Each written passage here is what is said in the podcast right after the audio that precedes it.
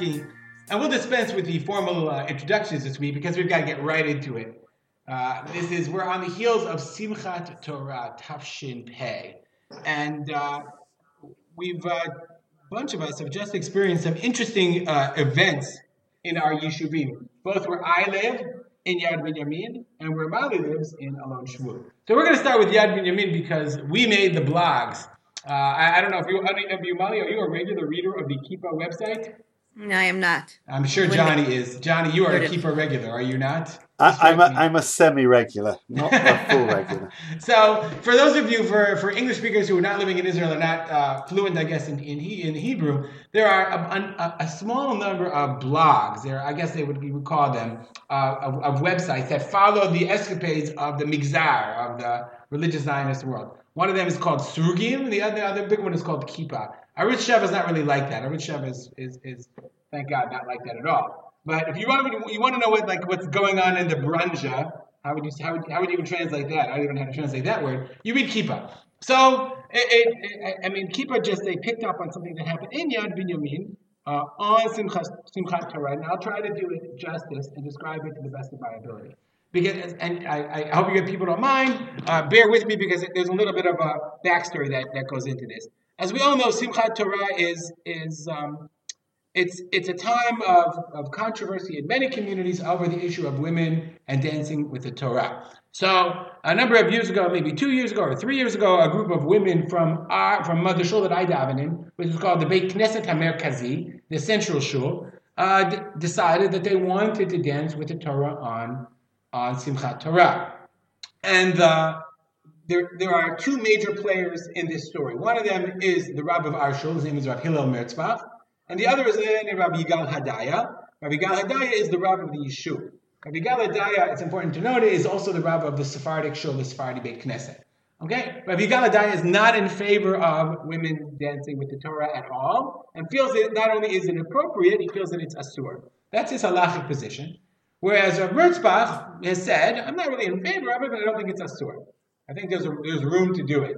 And that first year, the women were going to have, uh, they were going to dance with the, with the Torah and the shul in the Sifriya. And just so you know, it's important to know, our shul, it, it shares a building, like essentially shares a building with the Sephardic shul, with, with our Hadar, with our Hadaya's shul. And we share a common Sifriya, a common library. Okay, so this is like collective shared space. And uh, so what happened that first year is the women were going to dance with the Torah, but then they came into a compromise and they placed a Sephardic Torah on the table, and the women danced around that Torah.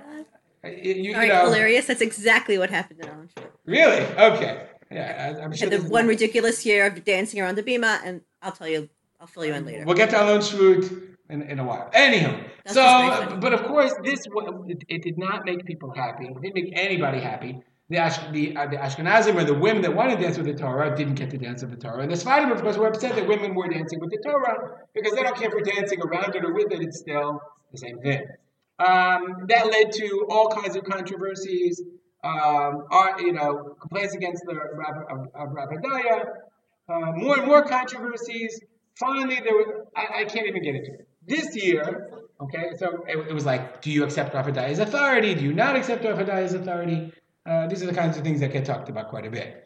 This year, of course, the same group of women wanted to dance with the Torah. In, in the interim, it's important to know that um, Rav Hadaya has, to a large degree, taken a step back from an active, I would say, leadership role, not halachically, but definitely politically, because he's been intimately involved in the whole Rav Tal affair, and it's taken a very great toll on his personality and even on his personal family. So he's just been very burnt by the whole thing, and he doesn't have a stomach for controversy at all. So of course, when the women came to him and said, the same, you know, they went to Rabbi this year and said, "We want to do it again," blah blah blah. Uh, I'm not saying that sarcastically. We want to do it again. I just don't want to, you know, you, you don't tell the whole story. We want to do this again. And this time they decided instead of doing it in the library, what they were going to do is they were going to take private Torah, uh, Sifrei Torah, private Torah scrolls, and next to the shul, literally right next to the shul, there is a ma'on. There are ma'onot. There are, there are uh, they used to be nurseries, and of course we're getting older, so we don't need as many nurseries anymore. So these nurseries were turned into like a sort of classroom owned by the matnas. So the women said, okay, well, how do you feel about about having our we'll have our Torah thing not in the shul building, but we'll do it in the Ma'on, which is 50 feet away from the 50 feet away from the from the shul. Literally like next door. Like when we had slichot, we had overflow slichot, we had it in that Ma'on too. Okay, so they went to Rav Hadaya, and Rav, Rav Hadaya is clearly not in favor, but he said, I'm not going to fight with you. Rav Merzbach said, it's okay, do what you want. You know what I'm saying? Like, whatever. And the women, of course, interpreted that to be, oh, Rav Hadaya gave us permission. So they were all set to do it, and they set it up, etc., etc. Comes Simchat Torah evening, and the women arrive at the Ma'on, only to discover that it has been padlocked by a private padlock. Moreover, when they sent the men over into like, and they had their Torahs, these privacy for Torah in the, were in the Ma'on. So they sent some men, they climbed over the fence, and they went to open the Ma'on, and it turned out that someone had taken a key, stuck it in the lock, and taken a hammer and broke it off so that even if they had tried, so that you couldn't enter the Ma'on, I, essentially preventing the women from using the Ma'on to dance with the Torah on Simchat Torah night. But of course, undeterred, the men then, you know, the Ashkenazi men, took the Sefer Torah and brought them out, carried them over the fence, and of course, with nowhere else to go, where do you think they decided to have their Simchat Torah dancing? Anyone want to guess? Johnny? Molly? I read the article. In the library. And, and Okay, so they have they're having this thing in the library, and someone, ostensibly, it is claimed. Uh, what's the what's the word when they say um, when it's never been proven? Allegedly, someone, a, a, a member of the Sephardi Shul, allegedly was so incensed for Kavod Torah, he came into the he, he stormed up into the into the into the library apparently holding a keter chair in such a way above his head, as if threatening to strike the women dancing with the Torah with this uh, with this chair. The women fled into the Ezrat Nashim of the shul. Ashkenazi men came up to, of course, protect the women. Pushing ensued. It is unclear. Fisticuffs ensued. Much screaming and shouting. And since that time, the women have, of course, filed a police report. Tonight, the Russian Hashanah is having a meeting. This is all the Motzah can talk about. What in the world is going on? Why does this keep happening? Johnny, you don't live in our community, so before I give my parshanut, I want to ask you, why in the world does this happen every year around Simchat Torah? And how do we stop it from happening? Okay, so uh, just to clarify, I don't live in the community anymore, although I did used to live in Yad Binyamin for the first three years, having made Aliyah. Uh, and for those who are regular listeners, you'll know that I now live in Yishuv slightly further south called Even Shmuel. But the question is, why does this keep on happening? And I'd say it doesn't keep on happening. Meaning, yes, there are uh, annual tensions and, and debates, both person to person debates and online debates about the, the permissibility, appropriateness, or the boundaries vis a vis women dancing with Sifrei Torah. But it doesn't happen, as we saw, at least as, as I heard from people who were present, that violence comes into community buildings, comes into shuls, allegedly uh, um, driven by religious zealousness uh, in order to defend the honor of the Torah. This isn't normal. This isn't defendable. This isn't acceptable, and that's why a police complaint has been filed. Uh, seven people actually went to file that complaint. Um, and I know that members of the community are very, very not just uh, uh, emotionally bruised and, and traumatized. And, uh, and this is something which has hurt a lot of people, those who are present, and also those who are stakeholders in that community. Okay, but you're saying it doesn't happen? I mean, what? Like, I'm, I'm, I, I'm saying I'm saying the notion that people come along and lock a, a community building and then lock it again, uh, putting a private Sefer Torah out of reach of its owners, and then chase people in a public building. When I say people here, let's specify women who have very clearly and with legitimate permission. Uh, whether that would necessarily be required, that's of course highly debatable, but nonetheless, having pursued all the avenues and received all the right permissions, should, one should think that uh, a synagogue building is sacred and that a private space or even a public space is somewhere where people shouldn't feel threatened. The idea that somebody came to physically uh, and aggressively harm or assault others in a shul is a shameful episode anywhere, uh, and particularly uh, painful given that this is a community building where I too uh, did pray for some years, and as I say, I know many people who are physically present. Okay, so I'm, is- I'm gonna I'm gonna take it the other way because this is easy for us. It's obvious that we have to decry violence and violence is a ter- is a terrible thing, and I'm not saying this in any way sarcastically at all. That being said, you have also Johnny some Sephardic uh, tendencies. Okay, so now I'm asking you. You're a lawyer on the on the defending the the, the person or the community. You're defending the Sephardic community and the members of its community. So, can you take the other side? If I were to ask you, justify this, how could this happen? Can you please explain it to me? Firstly, I'm Not not, the violence. The violence is inappropriate. I don't. I don't know what Sephardic tendencies mean. I happen to be Sephardic, but if it simply means uh, my cultural origins, that's fair. Nonetheless, uh, I, I can't justify, and I won't, uh, for the simple reason is this, and and this is a problem of this story.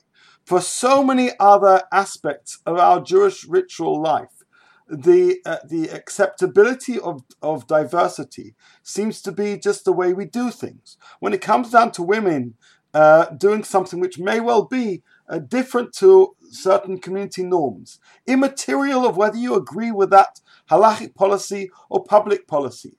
The notion that there could be any legitimization of any act of violence or aggression is beyond me. So, uh, I mean, with the greatest respect, I don't represent thugs. And what we heard about and what was seen there was thuggery, allegedly in the name of God, but please, God, let it not be. Because uh, this is an affront to the Torah that I hold dear. And it's an affront to communities, both those communities, that people could think they could act in this way. Uh, okay, so then you'll be disappointed to know that I've talked to a number of different people in the in, in and so from it's interesting from my perspective, like this story is less a Simchat Torah story, as much as I really think I really really believe that this is a an Ashkenaz Ashkenazic and Sephardic Kehillah story. And it's about it's very much about the, the the the chief rabbi here because if you look at and talk to people in the community it's very much us versus them on both sides you know not and it's less specific to the issue of of women dancing with the torah here in yad binyamin and very much connected to the idea of what happened to rab hadaya. Did people honor and respect him or disrespect him?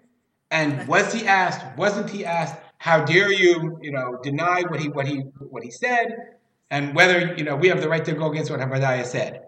And if you'll you, you listen to people and talk to people on the other side of this part of community, they feel very much affronted. They said, "Yes, of course you asked him, but what do you want from the man? You know, he's tired. He's not going to fight with you. He's not going to put up a fight. But you know how he feels, and nonetheless, you went against his wishes, and you decided to have this program, despite the fact that he asked you not to have it." So where's the respect? Where, as they say, where's the kavod haTorah? Who instigated whom? And I'm, I'm One not, second. I don't represent. I'm- I'm prepared- I'm prepared to have that. I'm conversation. What I'm this, not- this is voiced. This is. They said, of course, the guy who was violent was a meshuga. Now, let- let's let's put that on the side. Okay, but if and and this is a really interesting question because if the rab of the yishuv is against it, who I didn't ask for, I didn't appoint, but there's a rab of the yishuv, and my rab and my beit knesset says, yeah, I don't think it's such a problem. So is it an affront against the rabbi of the yishuv? And remember, like we live in a country where the idea of Ashkenaz and Sephardic strife and tension isn't something new. A whole political Okay, party is I just have to interrupt you for one second. Yeah, go ahead. Well, I'm, well, I'm okay, talking too long. I- I mean, you know what I'm saying? But this is like we. It's a. It's about Simchat Torah, but to me, it's about so much more than that, which makes it to me very sad. Ma- Mali, also would you, Mali. Mali, Mali, would you mind if I just make one brief Please, comment? go and right I, and I want to say something because I, I, I take offence to the notion that that this no, that power struggles uh, have to be framed within a Sephardic Ashkenazic uh, uh, debate. It may well be here that you have two personalities here, but the, the notion that ego and power is uh, is more present or, or would necessarily be more um, justified because it emerges from one side of of the these seemingly cultural wars, I think is crazy. Just, I mean, I, I, you, you Okay, should know I'll that. read you one talk back on this. One, one. I don't want to say I don't care the talk back. The Noda Yehuda, his father and his uncle went crazy with each other because one was a little bit ahead of the other in the Hoshanas and Shul and led to a breakaway minyan. Right? The, the, I, I'm, I'm, with all due respect, I'm not prepared uh, to to concede that this is something which emerges from a culturality. Is about power and ego, and there's power and ego in synagogues, and there's power and ego in politics. And uh, sometimes uh, it comes from one side, from the other. And in, in this case, this may well be the Sfaradim versus Ashkenazim, but but that's not how we should see this. This is violent thuggery. As it happens, that person came from that synagogue this time around. If you but said, not try I, and but justify I, I that think, way. I believe that trying to convince yourself of that fact without acknowledging, okay, for example, number two, number 14, L'shtei Misrei, evantem et הבנתם את et kol כל היום על ההתנסות שלהם. What in the world does Aryeh Deri have to do with the okay. Where did that come from? Oh, Where did that come from? You think I'm making it up? It, it's Hitlabesh, their power and power and ego struggles onto this issue. I think I, I could not have said it better than than Johnny just said. All right, then maybe I'm really misreading this. uh, okay, you so. I, I Okay, Molly, go ahead. You've been you've been right. you've been silent for long enough. Yes. So, first of all, because this is an issue that has been such a, you know, I, I've been heavily involved in in Alon Shvut for quite so many years. Um, I'll try to keep the history brief um, because what I really want to talk about is just some reactions to some of the things you said and just some some reflections. I am the rarity among Orthodox women. I love Simchat Torah. I love it. I love dancing. I don't care. Give me a Torah. Don't give me a Torah. You must give me place to dance. That and by the way, this is something that that that I've always felt very strongly. Um, and, and maybe I'll say it here because it's a point I want to make, um, which is that my my approach um, to women's issues has always been I refuse to be victimized and I refuse to be put in a corner. Um, and I will, within the boundaries of halacha and within the trying to find a space that that doesn't um, violate anybody else's discomfort, I will push till I find uh, the way that to, to make me capable of doing what, what what I'm able to do. Again, given the caveats within the boundaries of halacha and within the boundaries of social socially acceptable norm. But that means that like but I must have been like, you know, 15, 16 years old when I decided, come heck or high water, I will never be Simchas Torah in a, in a shul where there is not a place for women to dance because I, it's just impossible for me to be standing behind a mechitza watching men dancing. That will never happen.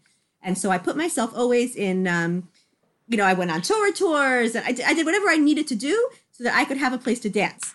That for me was always my expression. It didn't need a Sefer Torah. Now in Alon Shvut, so that means that I was the, always the crazy woman, making sure there was women dancing and like pulling everybody into the circle to make sure that we had um, um, vibrant women's dancing. Okay, and for the first uh, many years, it was without a Sefer Torah. And then there are women who feel differently than I do. A lot of them are my friends, and I respect them very deeply. And these are also women who are very, very strongly committed to halacha and also to conventional social norms. Thank God in Alon Shvut we are blessed with many women like that.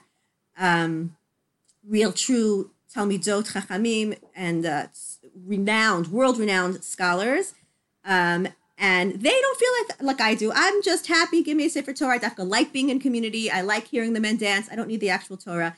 They're not. They they always felt that it was to them that that you know they didn't have that Sefer Torah and and they wanted to celebrate the Torah. They wanted the actual Sefer Torah. So at a certain point, um, they started advocating for that. I was not part of that original um, group. Um, but because of their advocacy, what started to happen was that on Simchas Torah morning, we always da- there were always a Sefer Torah, and we, we danced in. It's, it's so interesting, so fascinating, all the parallels. It started we danced in the Moadon, which is a separate building from the shul. While the men were getting their aliyahs during the kiddush, the women danced with the Sefer Torah. It was beautiful. It was wonderful. It was incredible. It was spiritual. Um, it, it, it, it, it, attracted women of all types, um, old, young, wherever you want to describe them, falling on the religious spectrum.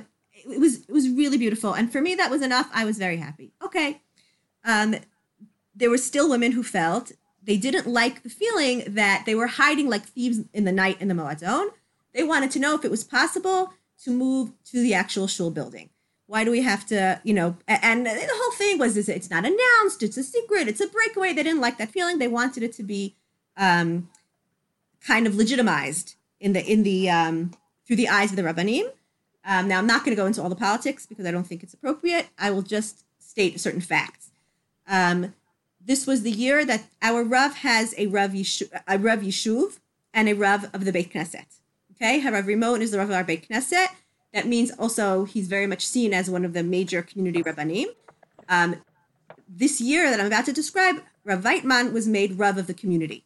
Okay, Of the Weitman- of the excuse me of the Yishuv of the entire Yishuv, which is two is the north and the south, two Beit Knesset. Um, actually, there are four Beit Knesset, not if you include the Sfaradi and the. Who- Why is there a Rav of the Yishuv and who decides? Um, the Rav of the Yishuv is a governmental position, I believe.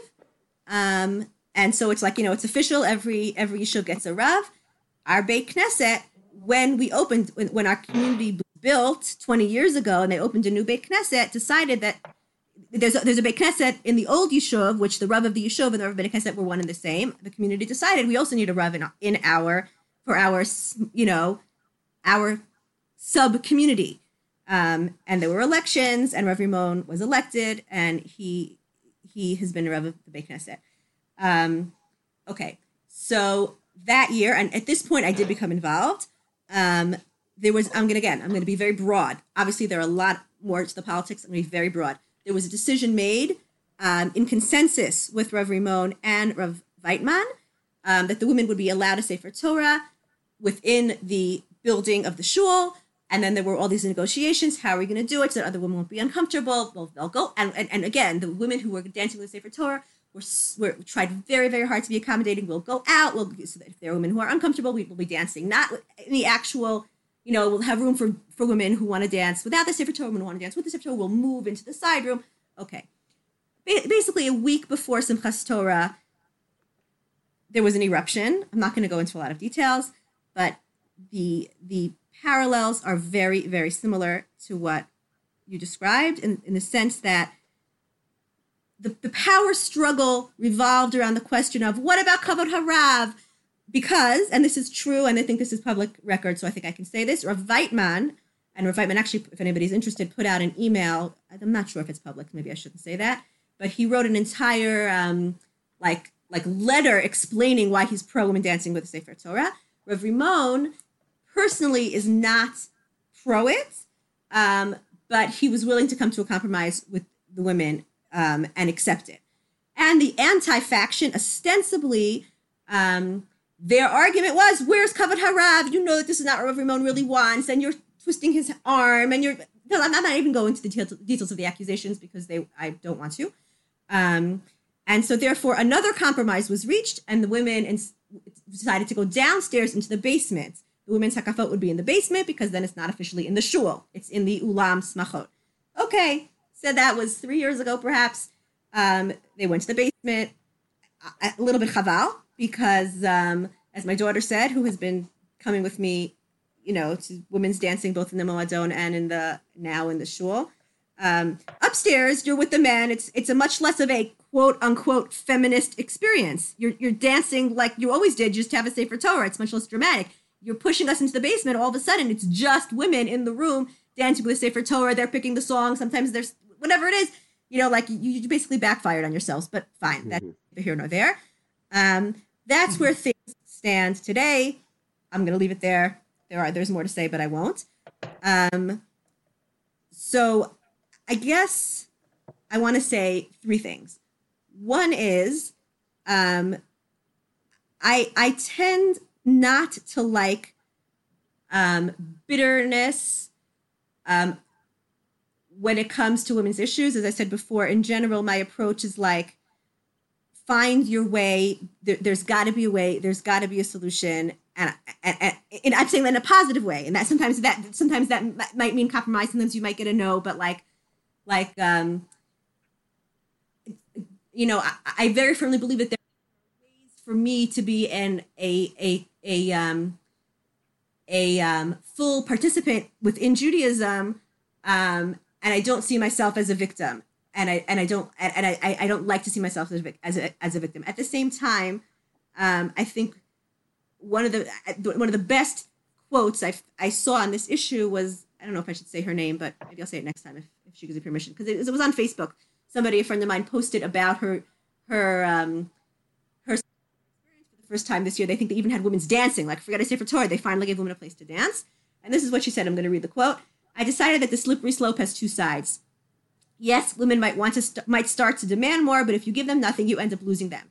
Either they give up on religion or they just become really passive. And I think that was so brilliantly said, um, which is men are always so afraid. And I think Johnny was completely correct when he said, you know, like there's so many places in which we we reform and and we change things and we and and, and things are done and that's fine. The minute it's a women's issue, all of a sudden um, oh my gosh, it's gonna it's reform. It's gonna change Judaism. You're gonna give them a finger. They're gonna take the whole hand. You know how many times I've heard that expression since I've you know in my life, and it's it's very very frustrating.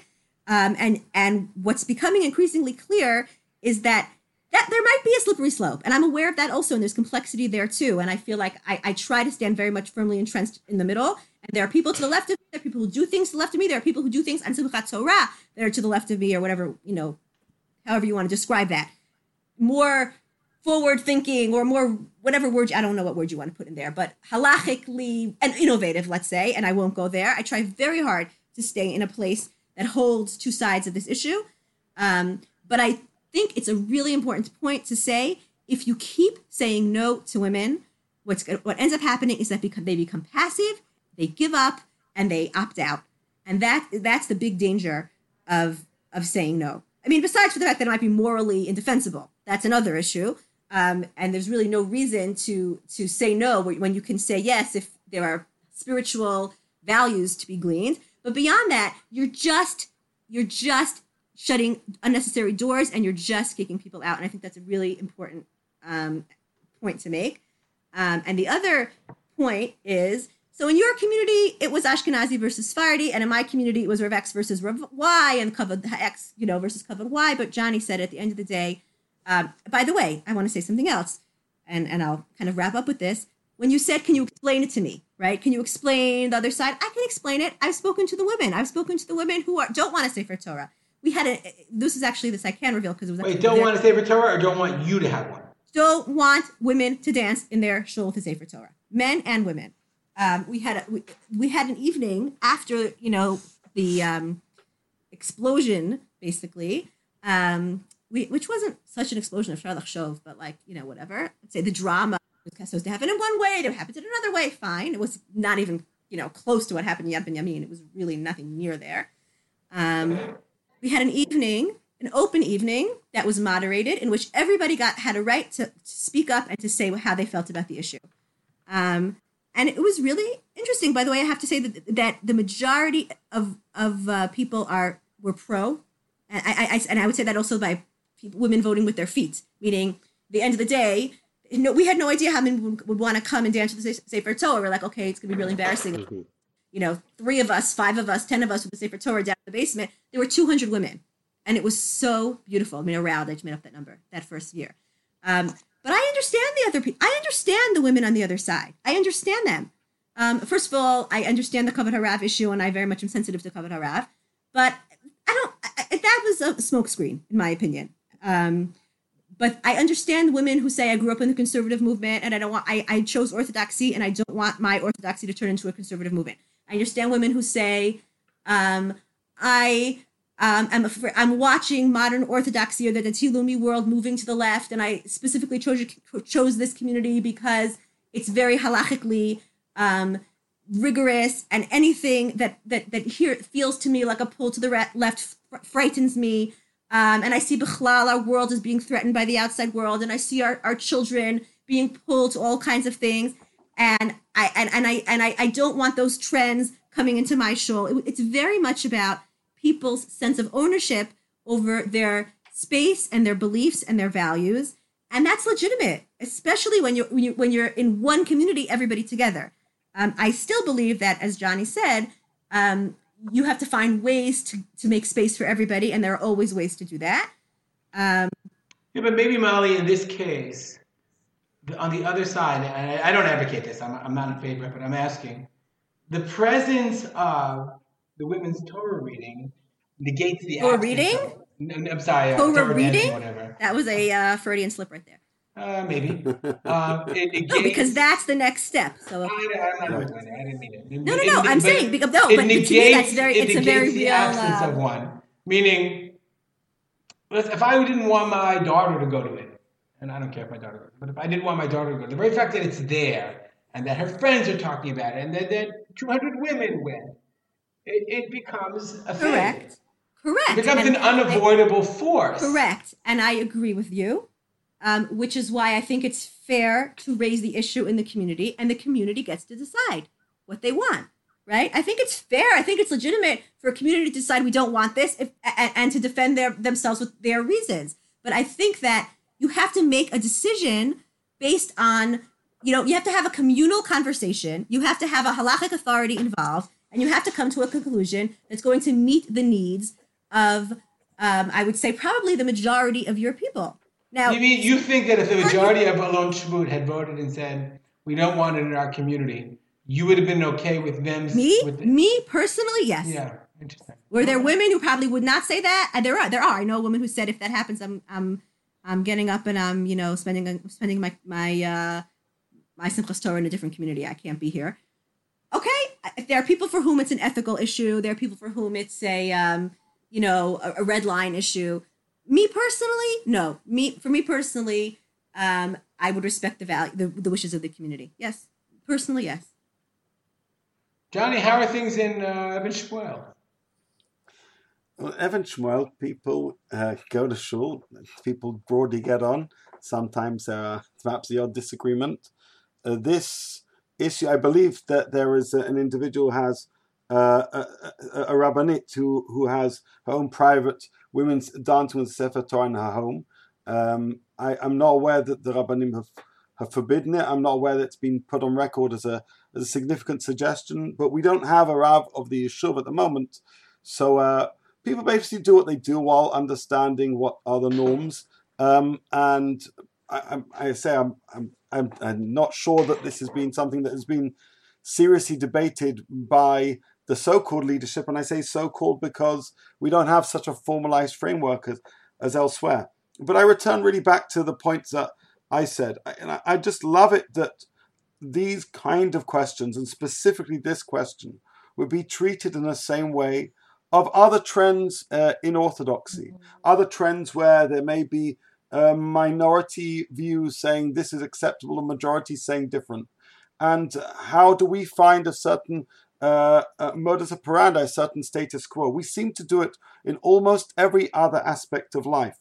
But whenever there is an issue, when it involves women, uh, ritual, or women and clothes, basically women, uh, Yep. there, there seems to be an intolerance for difference.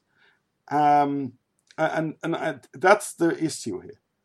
And once you and that that intolerance breeds uh, a certain uh, short, uh, what's the right word? Short spark, short. Um, Short-sighted.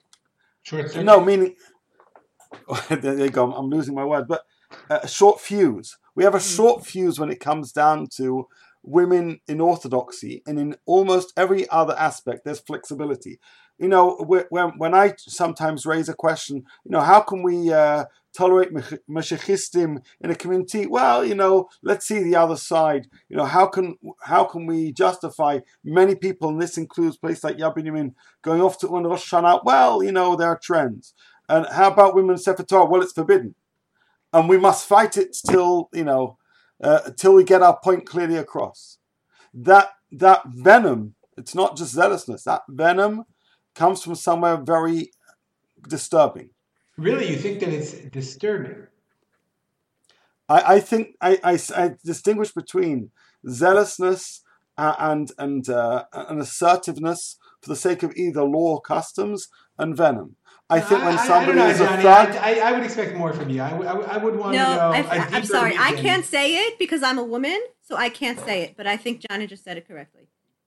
Because if I say it, I'm a complaining woman. w- w- Woman. But when Johnny says it, do you understand what I mean? But I, I will not. This was my quote. But this No, is Molly. What are you alluding to? What are you trying to say?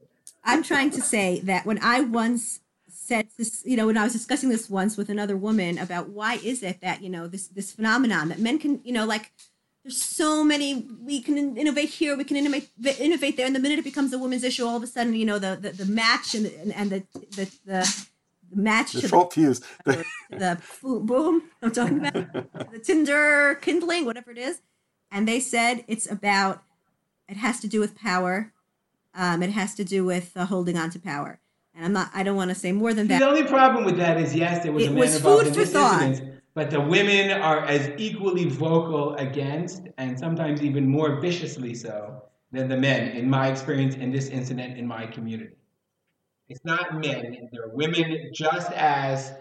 Um, No, but it's about but it's and, just, and and the women are like it wasn't violent, and you instigated it, and you want brought this into our community. Uh, It doesn't saying that do- w- women on the other side defend defend. Yes. Yeah, okay, that's fair. Okay, I'm just saying. I I think Johnny is right.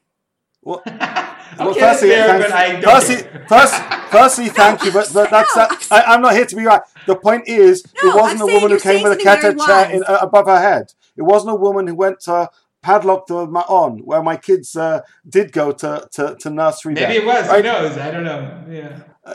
okay, well, you know, feel free and look at the security cameras around. But but once you find that woman with the secretary chair pushing women's backs, which is what happened, and which is why there's a police report. But let's have that conversation. That's By not way- what happened. Meaning, we were quite. There was a quick uh, trigger in terms of uh, distinguishing between Sfardim and Ashkenazim. Let's be clear. The people who came to the, the Herman Library, a place where I've sat, sat and learnt Torah on many occasions, were men. The women uh, were inside. That's what happened. It took their husbands and other uh, interested parties to stand there and, and basically be a human shield. That's what happened. According to your version of What's wait a second, Johnny? I That's mean, what happened I'll- according I'll to the just- official I'll version. even give 'cause you. I I'll read go it. one step farther with you. It may be that there are women who, for for them also, for some reason, the woman's issue is again, it's like a match to uh to uh whatever the word is to kindling. Maybe maybe for women it's the same trigger. I'm not sure. I don't. I'd like to hear a man's perspective on that. Um, but for some reason, women's issues are. I don't know how you pronounce this word. Incendiary.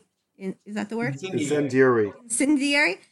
Um, fascinating. I will leave the uh, you know psychological analysis. I, I don't have it yet, so I won't speak of it. You know, I don't have a clear. Next week on RZ Weekly, Molly will share the psychological analysis of the man with the Why ketchup this is. Chair. No, I, I Ah. it's, it's just interesting. But all right. um, okay, uh, Johnny. Last question. Are we going to be talking about this again next year? um, about violence. I dearly hope not. Uh, and uh, although it should be evident from our conversation, and I already reached out to people who were present at the time. Obviously, any those who are traumatized, we we hope that uh, they get the support that they need from the community, and uh, and anybody who's been physically harmed that they get the assistance that they need. I dearly hope that the that this is never repeated anywhere because uh, it, there's been here a clear failure. And, and here I just want to just take a step back. We have here a, group of people who want to do one thing, a group of people who don't want them to do it. This happens in communities around the world, okay? And one may well argue that tensions surrounding this issue are predictable. We know already a few days before Simchat Torah, or even a few weeks, the blogosphere, you know, is replete with articles and opinions on one way or t'other. But what we're failing to do is to educate you know, you talked about how one rabbi was uh, tolerating this this practice and one was against it. But we change people by educating people. You know, I'm sitting in a room lined with svarim, some of which are supportive of such practice, some which are not. But when a person sits down and acknowledges their opinions that may not be mine, which have been offered by people wiser than me, it humbles me. And I don't think this is what happened the, that we fail to educate about things which seem to be so incendiary. And in many ways, this gives credence to people taking the law in their own hands. I think we, as educators, have a responsibility not just to respond to incidents like this, but to prevent them by talking about both the opinions for and against, obviously. Uh, and and I'm I'm not so one-sided, and anybody who listens to this should know that I'm actually quite firm on a number of of positions uh, and and uh, and quite insistent on certain practices. Nonetheless, education changes you because you acknowledge their positions different to your own, and the milchmatasher Torah should begin and end through the conversation and discussion.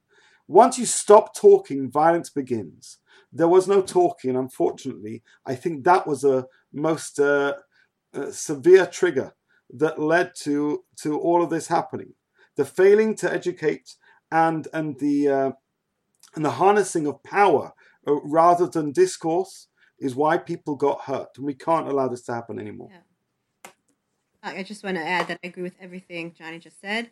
To me, the lessons that came out of our whole Torah experience here, which again, I, I don't want to overstate it. Thank God you know, the, the, the machinery of the Yishuv worked very well in the big picture. There was no violence. It was kind of a tempest in a teapot, you know, in, in, in the big picture, and everything was resolved. But the lessons that I took out of the tempest in the, in the teapot were Johnny talked about education. I would say education, and but then you talked about dialogue. And to me, that was the most important piece of it is civil discourse, the ability to hear and value and hold other people's opinions um, and the, the, mechanisms to come to decisions um, that reflect the the complexity of of different opinions and different perspectives while at the same time having leadership and i think this is another piece that i would add leadership that's brave enough to stand up at, and at the end of the day um, you know yes make decisions having heard all of the nuance and all of the complexities but but then at the end of the day um, yes, having resolution and and a clear voice and and and, and coming out with like a, a clear um, a clear yeah, I'll use the word psak, but but it's, it's not only psak purely in a halachic way, but just it, it, it, we need policy. You mean need we need healthy, strong leadership, um, and that leadership needs to be informed by the voices of the community, and the, the community needs to be enriched by being educated, um, and, and and and educated not just about facts, but about how to have um, healthy, nuanced discourse. Okay, I guess we'll leave it here. I have to say, at least for the first time in a long time, I think that I, I feel like those two, the suggestions you said, on the one hand, make a lot of sense, but they seem like platitudes to me. And that we'll have. They a, weren't, because I lived them. They were we'll real. Have a, we'll have a kenes in Yad Binyamin, and everybody will agree, and then. No, not everybody agreed. Not everybody agreed. Everybody heard everybody else everybody got to air their opinion, and then the rabbanim got together and made it and and came and made a decision about what was going to happen in the show. That's that's what happened here. Okay. By the way, with input from the community, and I, but I want to say one more thing, which is my last point, which is communities also need healthy, what we call a manganon, a healthy mechanism for which, like, you know, like Rav communal conversation and what is what what what does come down to the Rav's authority? What is a communal decision? How do how do community members get their voices heard? These are very complex issues, and we need healthy um, mechanisms mechanisms put into place to enable that. Like you need healthy community structures. Um, that's another piece, and it's not platitudes. It sounds like platitudes, but it's actually these are real. This is real.